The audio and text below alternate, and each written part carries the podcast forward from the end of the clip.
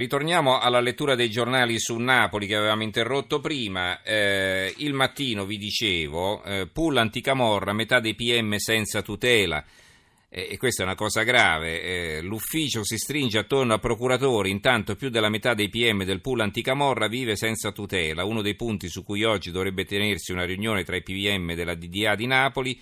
Ieri catturato Umberto Accurso, sospettato di essere mandante dell'assalto alla caserma dei carabinieri di Secondigliano il volto migliore dello Stato fa paura ai clan è il titolo del commento dell'economista Isaia Sales che scrive dunque era vero un clan camorristico stava preparando un attentato al capo della procura di Napoli nella cittadina di Gioia del Colle in Puglia dove Giovanni Colangelo abita e ritorna appena i gravosi impegni lavorativi nella città partenopea glielo consentono L'agguato in fase avanzata, già era pronto mezzo chilo di tritolo e i pedinamenti effettuati nei mesi scorsi avevano suggerito l'orario e il luogo migliore per colpire.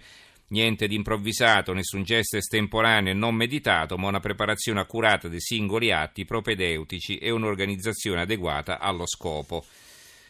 Ancora il eh, Roma di eh, Napoli il titolo è questo, ancora un morto eh, ucciso come un boss, la guerra di Camorra, killer sparano mentre era in auto e un attacco dei Sorianello ai Vigilia, pioggia di proiettili a Soccavo contro il 42enne Stefano Adamo. E poi un titolo sul tritolo, trovato il tritolo per l'agguato a Colangelo, sono sereno e resto al servizio dello Stato. Un altro titolo, assalto alla caserma, stanato il RAS latitante, Umberto Accurso, reggente della Vanella, era a Qualiano. Il tribunale gli ha tolti i figli per vendetta, ha esploso 30 colpi di mitra contro i carabinieri. La Gazzetta del Mezzogiorno, Puglio, il tritolo della Camorra contro Colangelo, pentito parla sul capo della procura napoletana. La stampa di Torino anche ha un titolo in prima pagina su questo, tritolo per far saltare in aria il procuratore.